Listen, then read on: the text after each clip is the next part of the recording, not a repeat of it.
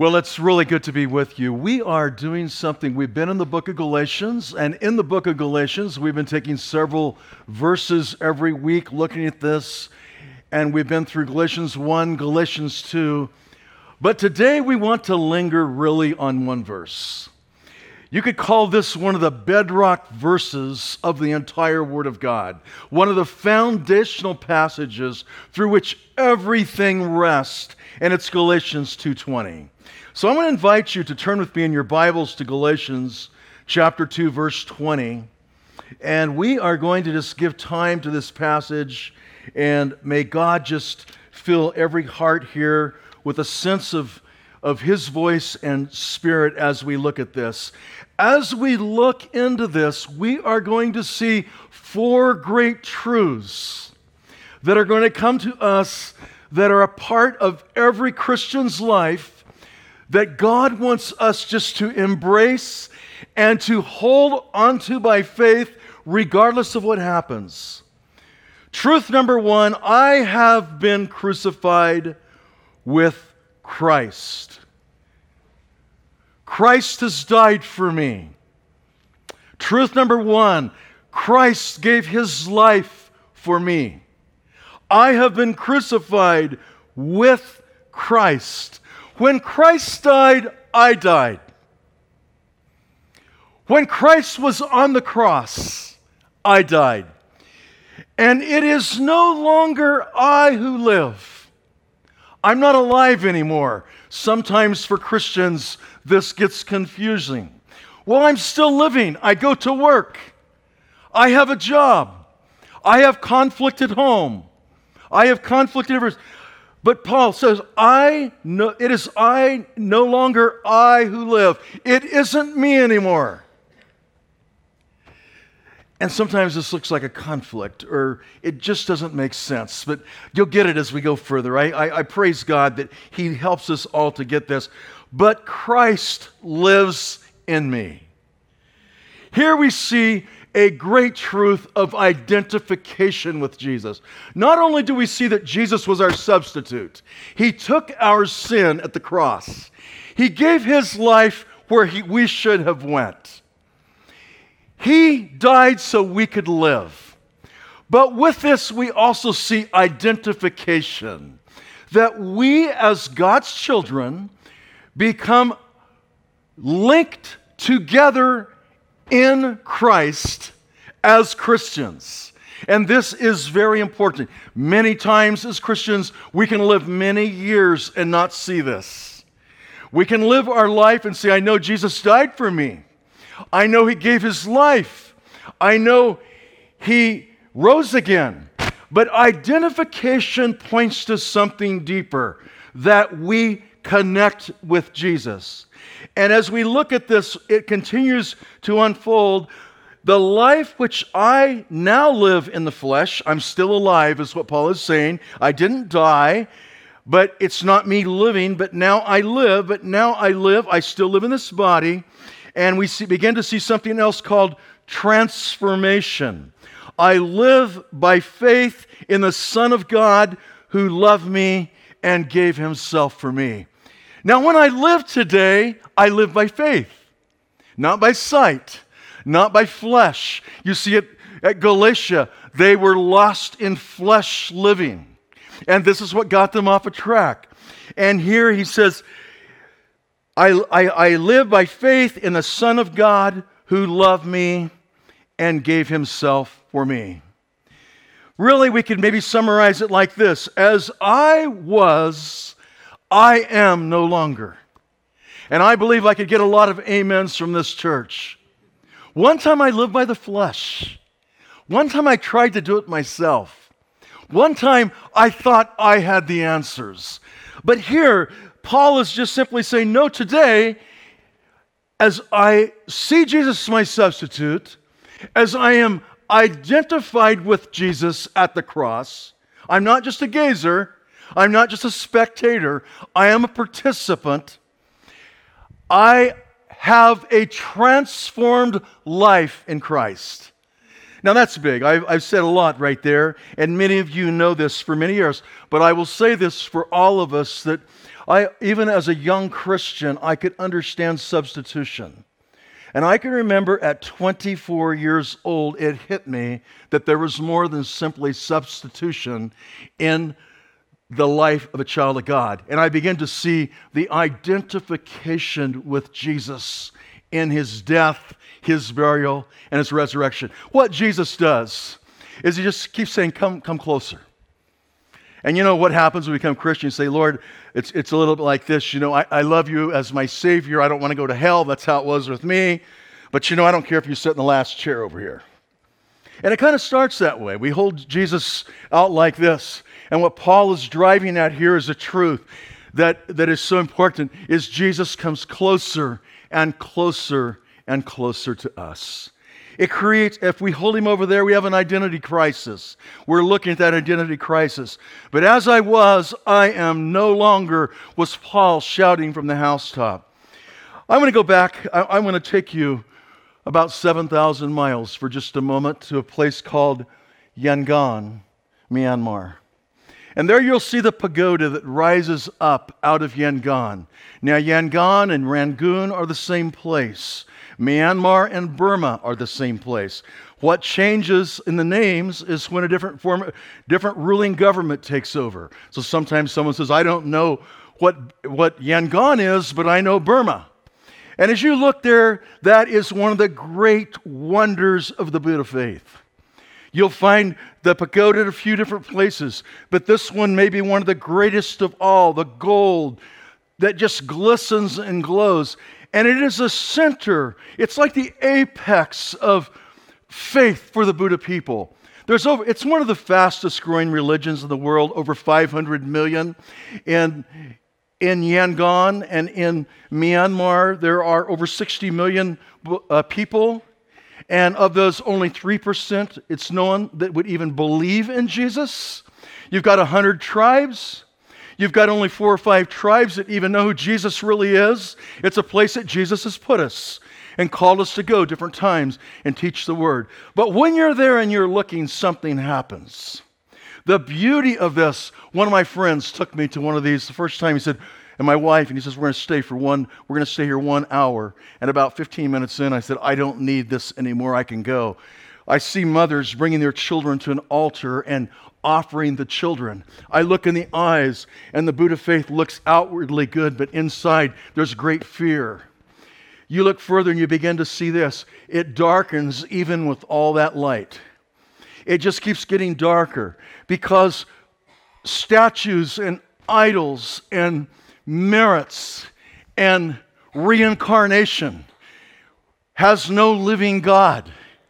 And what happens is, as beautiful as you can make it, it just keeps getting dimmer. And finally, even the greatest spectacle of, of that we, we have for you, there it is at night with the fireworks going up in the pagoda. And yet, when you get there as a Christian, it just isn't there.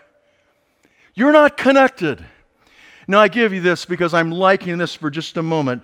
That is a foundation. If you are Buddha, you'd love to get to, you'd love to get there. Not all can, they're very poor. Matter of fact, it's an amazing contrast how close poverty exists to that beauty. Just five minutes away, and they're living in the streets with open sewers and, and places like this. But one of the things that is so important as we look at this verse, it's easy to say it's a classical verse, obviously. I've read it, I've preached on it, I've studied it, I've heard messages on it, but we forget it is foundational. It's like the base through which Christianity rests, it's like a rock that Christians stand on. It's that which you go back to. But the difference is the longer you're a Christian, the more you look at this passage and let God speak to you, the more beautiful it becomes. It begins to open up.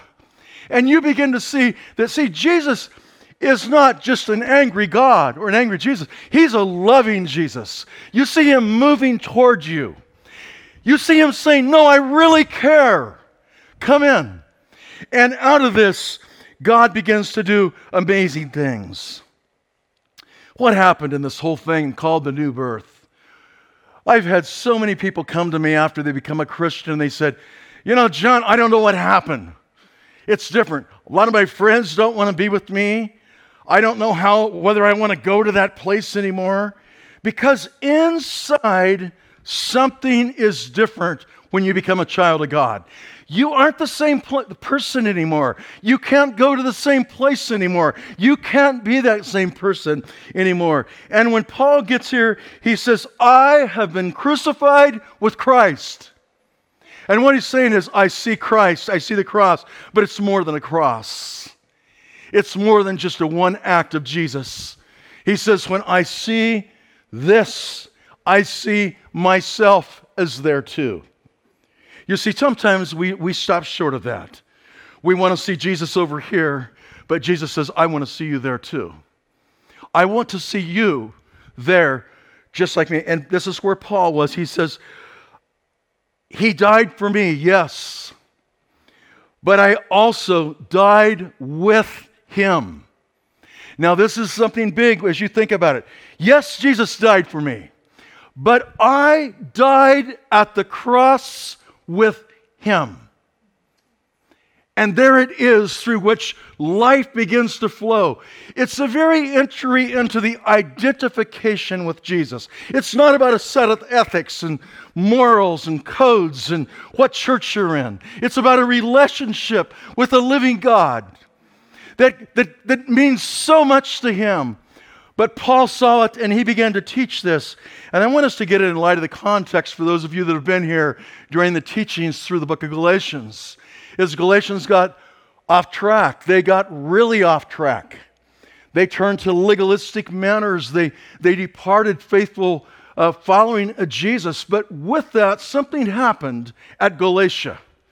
And that is, they had lost the heartbeat of God and his power through his life, his death, his burial, his resurrection, and his working within them. And this is why Paul stops right here. Let's look at this, he says together. I have been crucified with Christ. Nevertheless, I live. It's no longer I who live. And Paul says, Oh, you see, Paul, but it's not me. And this gets kind of hard. You say, You got to be kidding. What are you talking about? It's still you. You're preaching. But there's something that is different as a child of God as we begin to embrace the identity as a child of God of Jesus. You know, the disciples were called Christians first at Antioch. You know, it was, they were God's followers, they were Jesus people. They loved Jesus with their whole heart. Everywhere they went, people said, That's the children of God. Look at them. But it's even more than that. It is an inward connection with Jesus that goes beyond the outer, that goes beyond the words we use, the actions that we others see. It is a worship, it is a fellowship, a communion, an adoration with Jesus. And when Paul is writing that he has been crucified with Christ, I want us to read with me a couple of passages in Romans as we think of this substitution. What really happened? Well, one thing we know happened is Jesus died instead of me. I should have been the guy on the cross. There's a song that says, I should have been crucified. I should have suffered and died. I should have been, been, died on the cross in disgrace, and Jesus took my place. Poem after poem, message after message has been written. But Jesus died for me. Paul in Romans, and Romans is kind of a big Galatians. Maybe that's a, we were talking the other day, Pastor Josh and I, uh, Galatians kind of like a Romans light. But Romans breaks this truth down in a powerful and mighty way, and it touches so many areas. But in Romans chapter 5, verses 6 through 8, let's look at this truth of substitution, and then we will look at the truth of identification. For while we were still helpless, notice how bad off we were. We were helpless. At the right time, Christ died for the ungodly. I love the fullness of time. We'll, we'll see this in Galatians 3 and 3 that God sent his Son. At the right time, Christ died for the ungodly.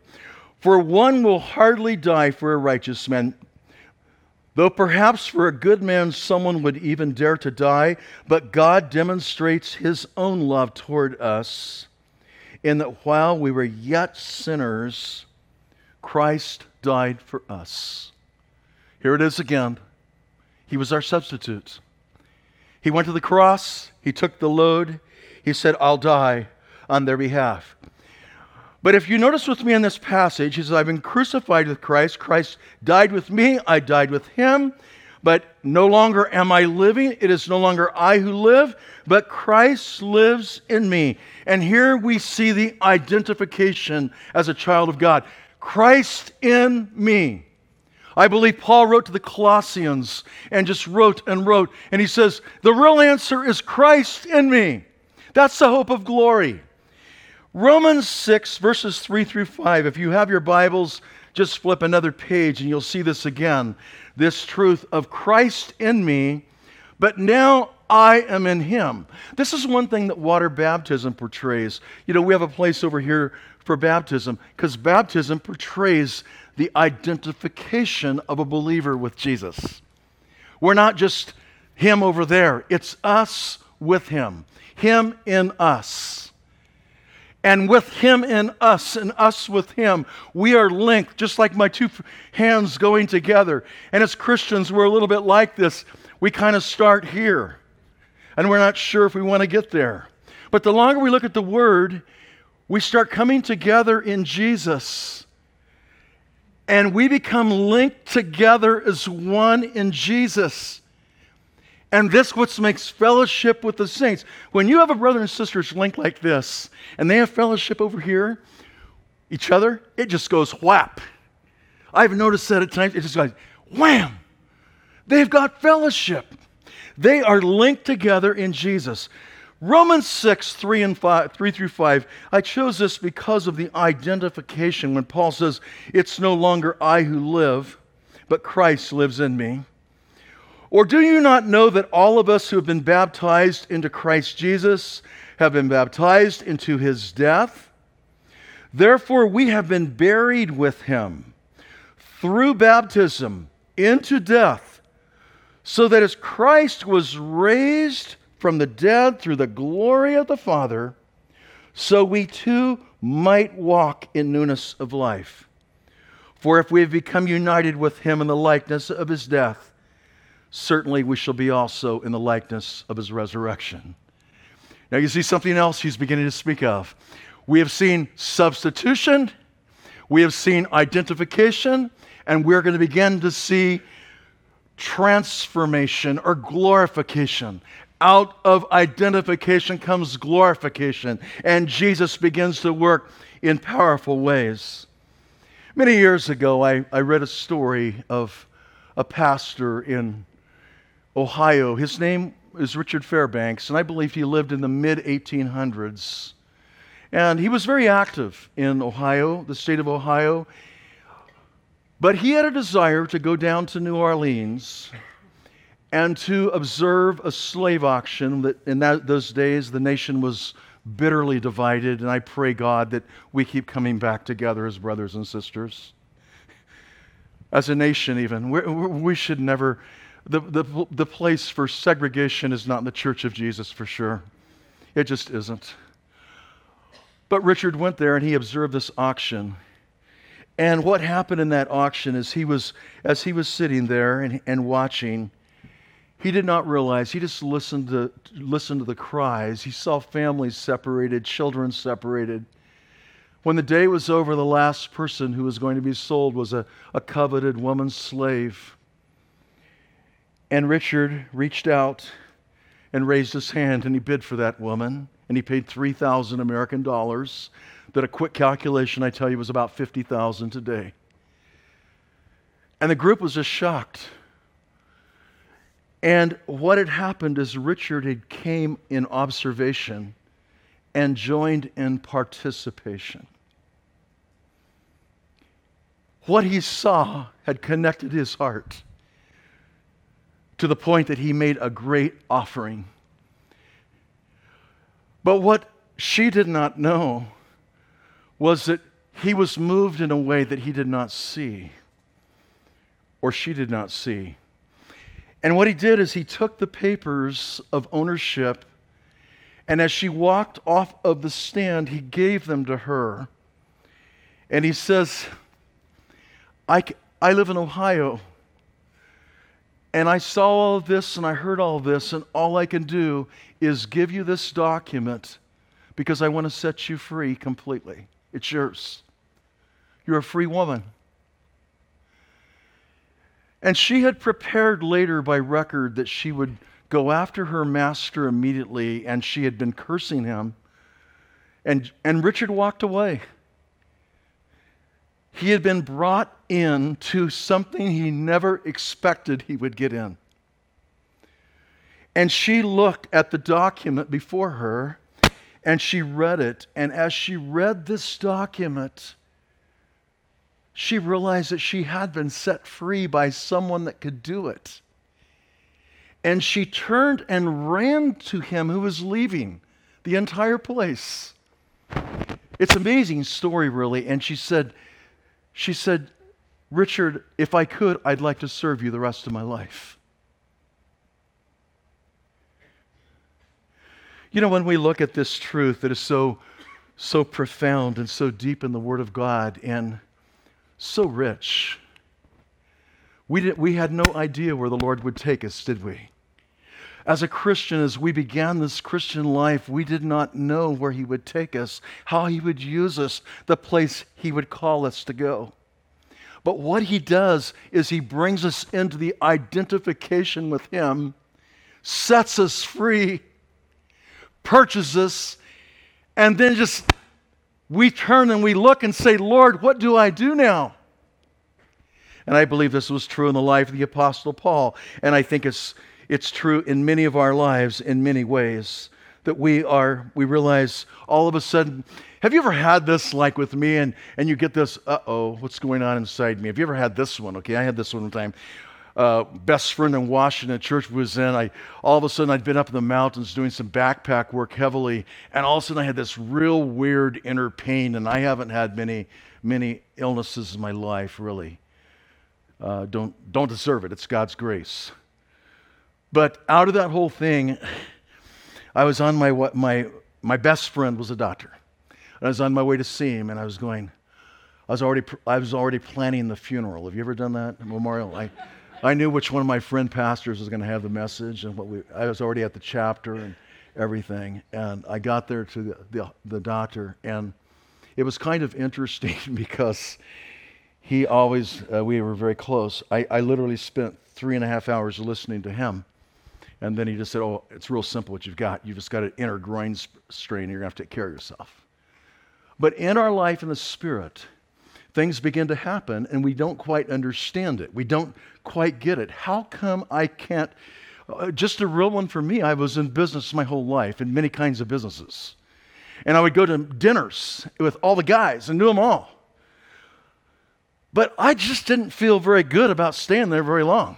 I kind of learned when guys left the, the dinner table and they went over here to the, the, uh, the, they go over here and then they, if not careful, end up the club. And I'm just not there.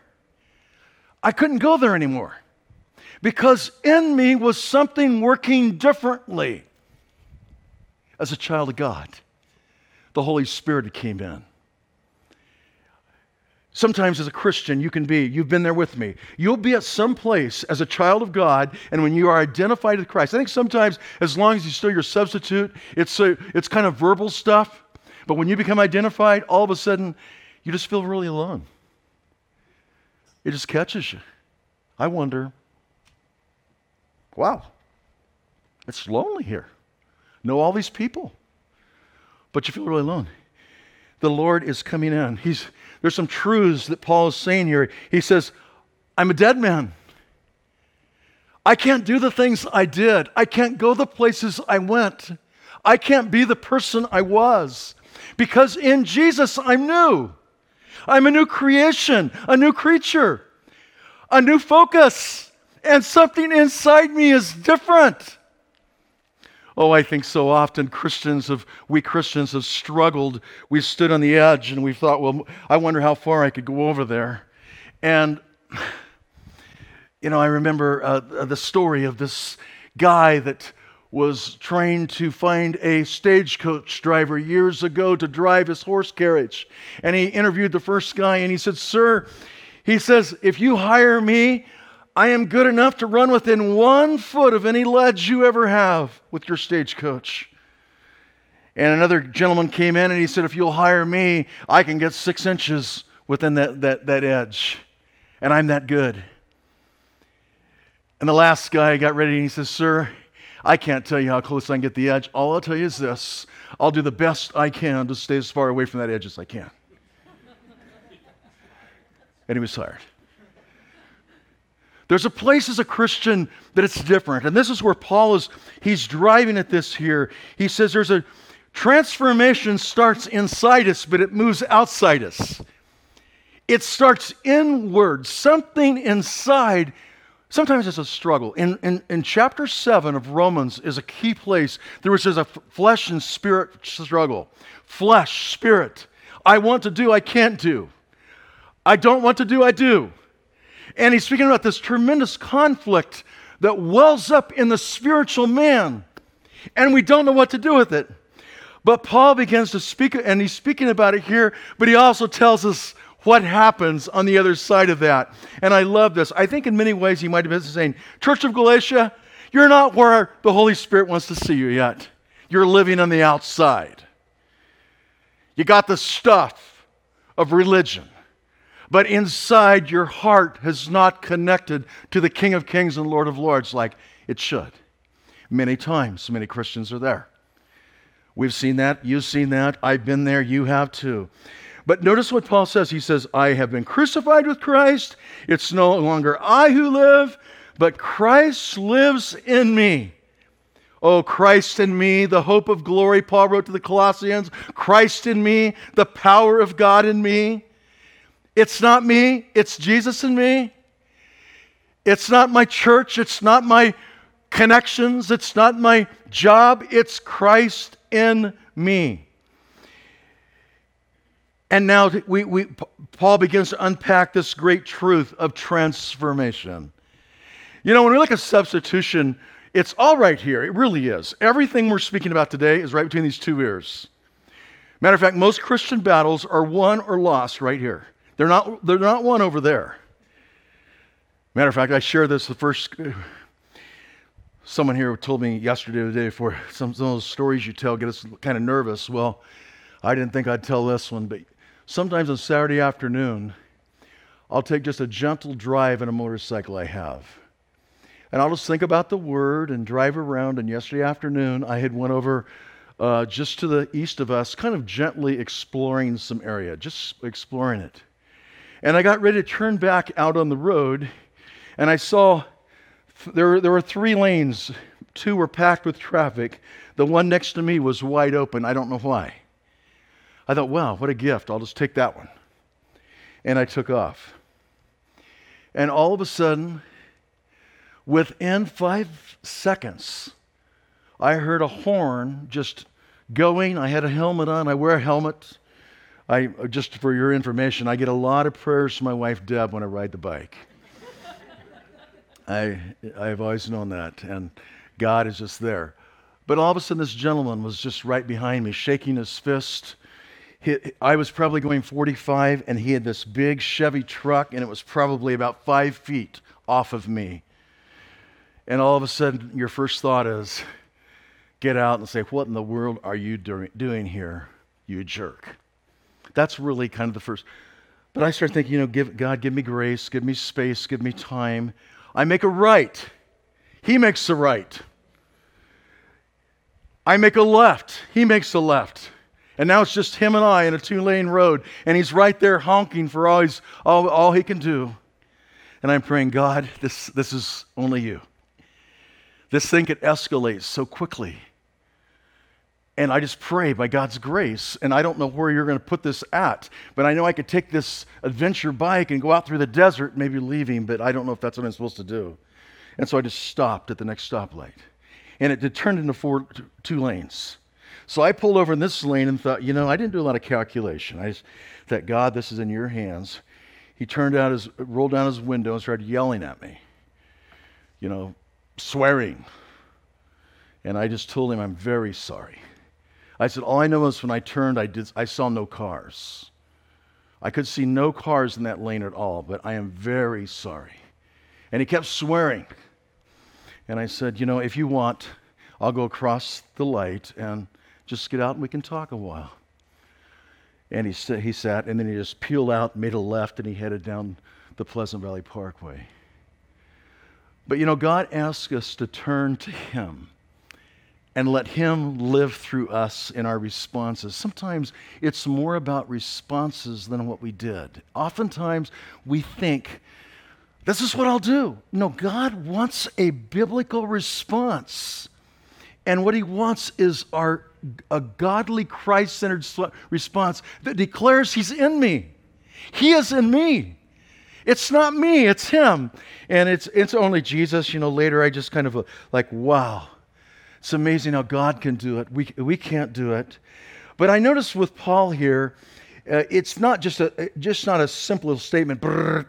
No, the life which I now live in the flesh, I live by faith in the Son of God who loved me and gave himself for me. Paul's saying, now I live a transformed life because I'm looking to Jesus. See, the difference is faith. I live by faith in the Son of God. The difference is faith every time. Fear, faith. Faith, unbelief. Faith, reaction. Faith, my way or his way, every time. And Paul is just simply saying, I've been crucified, I've been identified with Jesus. He lives within me. There's a transformed life. And because of that, I live by faith in Jesus.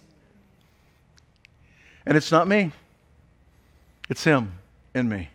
Have you ever been there where all of a sudden God just, this was a simple illustration, but God just orchestrated the events and you go, wow, it's over.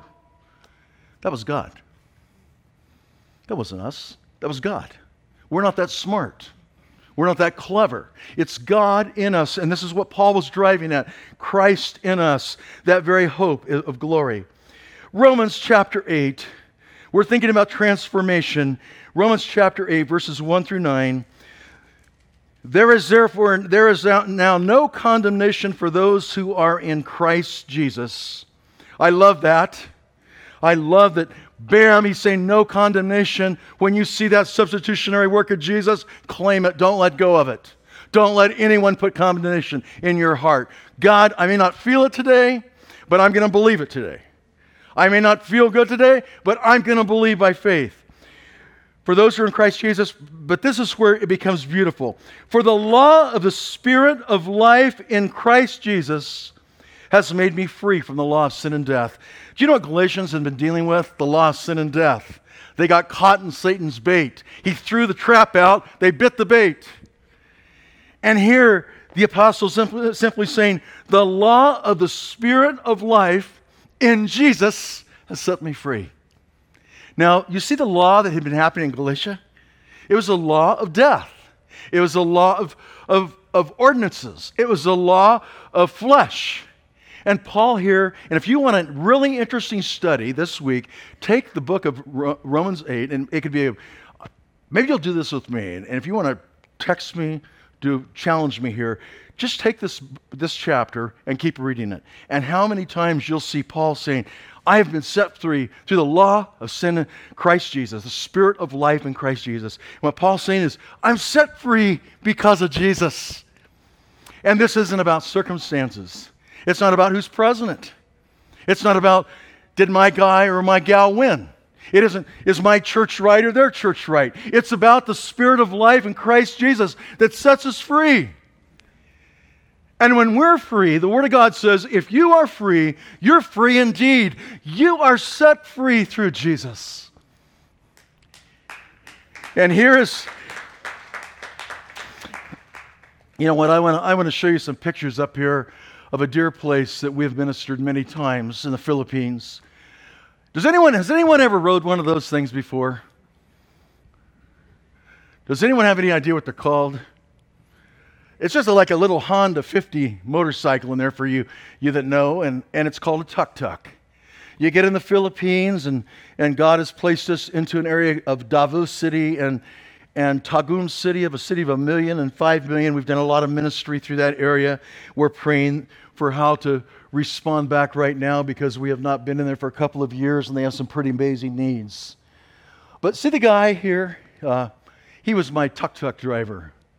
God uh, put us together. And all of a sudden, I had a gap of a few hours in teaching, and I went over to him and I said, Come on over. I, I had a, his phone number, and he came over and I said, Here's a dollar. Take me where you want me to go in the city. And he says, Where do you want to go? I'm not sure where you want to go. And I said, Well, take me to the poorest of the poor. And he looked at me, that guy, and he says, Sir, that's where I live. Are you sure you want to see that? And I said, That's what Jesus would want to see. And a lot of times I'll pray in ministry in places like that that I can see the underside of the need, uh, the other side of the need, not just the frivolity of a bunch of people slapping the back.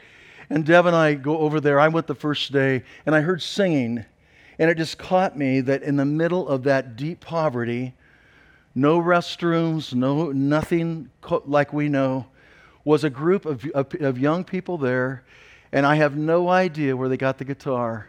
And they were just praising God, and out of the depths of great poverty was the transformation transforming glorification of Jesus. There's something else right there in that area, and I've noticed there's a lot of places where God has placed us in third world countries. You see those coconuts above there? God has an amazing way of taking beautiful banana plants and coconuts and plopping them right over the top of these poor people. And you get looking at their bananas. In the Philippines, they're only about this long, and they're the greatest. Some of you, if you've ever been around, they're the greatest tasting bananas. But those people just believe they're rich. And the next day, I got my wife and I told that tuk tuk driver, take us back here again. So th- there's one more picture I think I have here. And Deb and I just went back the next day and just hung around those people who, in, from the outward side, we think they have nothing to give, but because of their transformed lives through Jesus Christ, they have everything to give. They're rich. Many times I've left teaching places like that, probably hundreds, and scratched my head and said, God, who taught who? Because they have learned this this beautiful truth that when I'm not only, he's not only my substitute, but I'm identified with Jesus and I'm also changed with Jesus. And now the very life of Jesus is flowing through and in me to glorify the Lord in every way in which he would want me to. You know, the, the disciples and apostles were no different than this. Do you ever wonder what they'd be like if you plopped them down in this church? They would be just a bunch of guys that got in trouble. They would be. You look at about they they argued about who's going to be the greatest, and they would scrap and who's going to sit on the right hand of the Father. This is the bunch of people that Jesus Christ called and said, "Follow me," and they left it all and followed him, and they found the power of a transformed life. But there's a key to a transformed life. A transformed life is an exchange life. You've got to give up your life for his life. you've got to surrender your heart for his heart. You got to say, Lord, this one doesn't work. But I believe by faith yours will. And we'll see the substitution. He'll bring us closer to the and through identification. Acts 4 and 13. Here's a verse. I've loved this verse over the years where it says, As they observed the confidence of Peter and John, these dudes that were out preaching, they understood they were uneducated and untrained men they were amazed and began to recognize them as having been with Jesus. You see what they saw in Peter and John? They saw Jesus. And when Paul is writing here and saying, The life which I now live in the flesh, I'm living by faith in the Son of God, he's saying, When you see me, look carefully, because it's not me, it's Jesus in me. It's Jesus changing me. Jesus who has changed me, Jesus who makes the difference. And when that happens, you're a rich man or a rich woman. When God's life comes into our life on that level, and not only do we recognize Him as our substitute, our perfect substitute that gave a perfect sacrifice, but we see him also as the one that not only died for us, but identified with us and asked us to join him in identity. And through that, as Paul says, this very life I now live, I live in the, in the faith of the one who loved me and gave himself for me. There's a passage in Colossians chapter 3, verses 1 through 4, that is so beautiful when you look at the other side of glorification. Paul was writing to the Colossi, the brothers at Colossae, and he says, Brothers, I'm just calling you to look above, look over the top, look beyond. Is it okay to say that right now is a good time to really all of us be challenged to be there? Look up, look over. Paul wrote it like this Therefore, if you have been raised with Christ, keep seeking the things above. You know, if Jesus walked in here right now, he said, Jesus got a question for you. What would you do in light of the elections? You know what he'd say? Seek the things which are above. Just keep seeking the things which are above, where Christ sits on the right hand of God. Jesus, but did you know about my our family, the problem? And he would say, Set your mind on things above not on things of the earth. Keep your mind up there. You see, that's the battle. It's that's that's the warfare we're involved in as, as Christians. It's a real living warfare. It happens every day. Every day we get up and we have the privilege to say, God, by your grace, I'm going to set my affections on things above and not down here. Matter of fact, God, I believe that God has designed this in our lives that He lets all these down here things let us down so we look up. Our eyes get down here. We don't know it. You'd probably come to me and say, "Brother, your eyes are down here." I said, "No, I'm, no, no. You ought to know how much time I studied this week or did." No, no. Get your eyes up here. And Paul in Colossians says, "Set your mind on things above, not on the things of the earth." And here he grabs it, the very thing we said, "You have died. You don't want to go back there anymore. You've died. You have died, and your life is hid with Christ." Don't go back there. Oh, I think Jesus one time said it like this No man who ever puts his hand to the plow and turns back is fit for the kingdom of God. He's speaking about that backward look. If I only, if I wonder why he, she, they, whatever. You've died. You're a new person in Jesus. And when you're a new person, you're a resurrected person. And you cannot be transformed without being glorified. You cannot be changed, you cannot be identified with Jesus without the next process of being transformed with Jesus. Changed. Your affections are up there, your heart is there. Your life is there. And this is where Paul was. He was driving at that that was so important that the church of Galatia would just say, We're going to hold on to it. We're not going to let this go. In church, I say that to all of us. There's a lot you got to let go in life. God's taken me to many places. He just said, lay it down, let it go. It can be grudges, it can be relationships, it can be possessions, it can be friendships, it can be images, it can be all this stuff. But God says, don't let this go. You're a new creature, your life has been changed.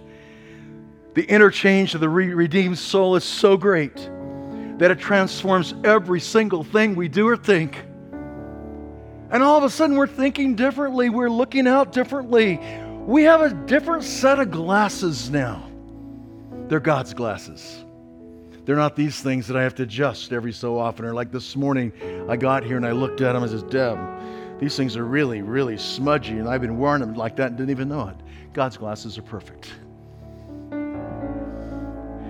Matter of fact, I love that part of the Word of God that we'll be able to see There'll be no p- suffering in heaven. There'd be no pain.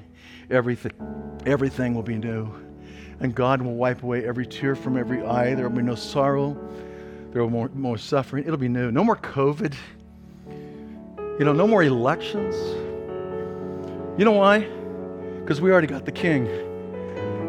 And He's here today, right here.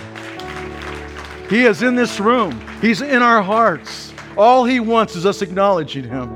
He's our King. He's our Lord. He's our life. He's everything. And He just asks us to acknowledge Him. Paul ends this writing. He says, I don't, do not nullify the grace of God. I do not make the grace of God of, of no effect.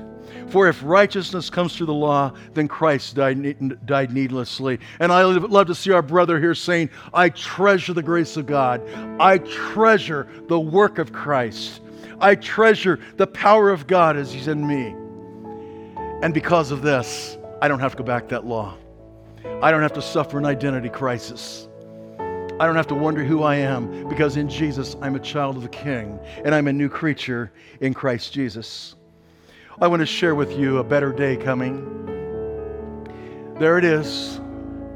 There's going to be a new new heaven. Uh, there's going to be a new Jerusalem that's going to rise. And I walked not too long ago over there by the Dome of the Rock, and I stood there in the Mosque of Omar, and then I stood at the place we believe is Mount Moriah, and all it is is still rubble. But I will guarantee you, when our heart is on Jesus and we're looking and setting our affections above and realizing we're a new creature in Christ Jesus, this in these times will get brighter and brighter and brighter and brighter. The closer you get to this, the brighter it's going to shine. And the closer you get to heaven, the gates of heaven, I've wondered at times if God doesn't need just to adjust things in this life so our heart gets heavenward again. You know, it's not here. It never was here. It is there. And the Word of God says that guess who's going to be the king? Jesus will be the king. But guess who gets to rule and reign with him for 1,000 years? I love this. Jude speaks of this. We get to rule with Jesus 1,000 years in a perfect heavenly Jerusalem. The Word of God says in Isaiah that living waters will flow out of that city. It's going to be the lion will lie down at the lamb. There will be no war. The plowman will overtake the reaper. There will be no more weeds. That was my work. Most of my life was weeds. A career I wouldn't have a job in this place because the curse is gone. And the presence of Jesus is everywhere. That might be kind of dim. Many of you have never been there. It might look kind of fading out there right now. But the closer we get to the end, keep your eyes here. Get our eyes up on Jesus. Look well to him. He's coming again. And we don't know when, but it is going to be a glorious thing. And transformation, as we're speaking today, will be realized in its entirety when we see the King face to face. Face to face. And if I can encourage everyone here, keep living for Jesus, but remember, I'll go over this very simply again. I have been crucified with Christ, and it's no longer I who live. Jesus is my substitute. That's one thing not to let go.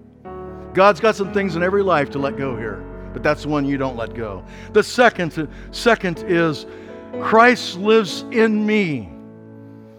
Jesus, I identify with Jesus inside. Don't let go of that. And the life which I now live in the flesh, I live by faith in the Son of God. Not only does he live, does he identify with me, but he changes me. And now I look up. It's faith now. This whole walk is faith, really. We get, in, we get in the problem because we try to grab sight and pull it in and make it work, and it doesn't work. We try to figure something out, and it doesn't work. And God finally shows us and says, If you walk by faith, I will bless you. And Paul, our dear brother Paul, the life which I now live in the flesh, I live by faith in the Son of God who loved me and gave himself for me. And because of that, the grace of God is effectual and powerful. And I want to encourage us here as we leave this place and we conclude our worship time here. Don't let anyone take that from your heart. Not only believe it for yourself, but believe it for your family, your children, your neighbors. Believe it for the people next door. Believe it for the people that really need to come to this church or a church because they need Jesus too. Believe it because Jesus lives and don't let go of it because he's coming again.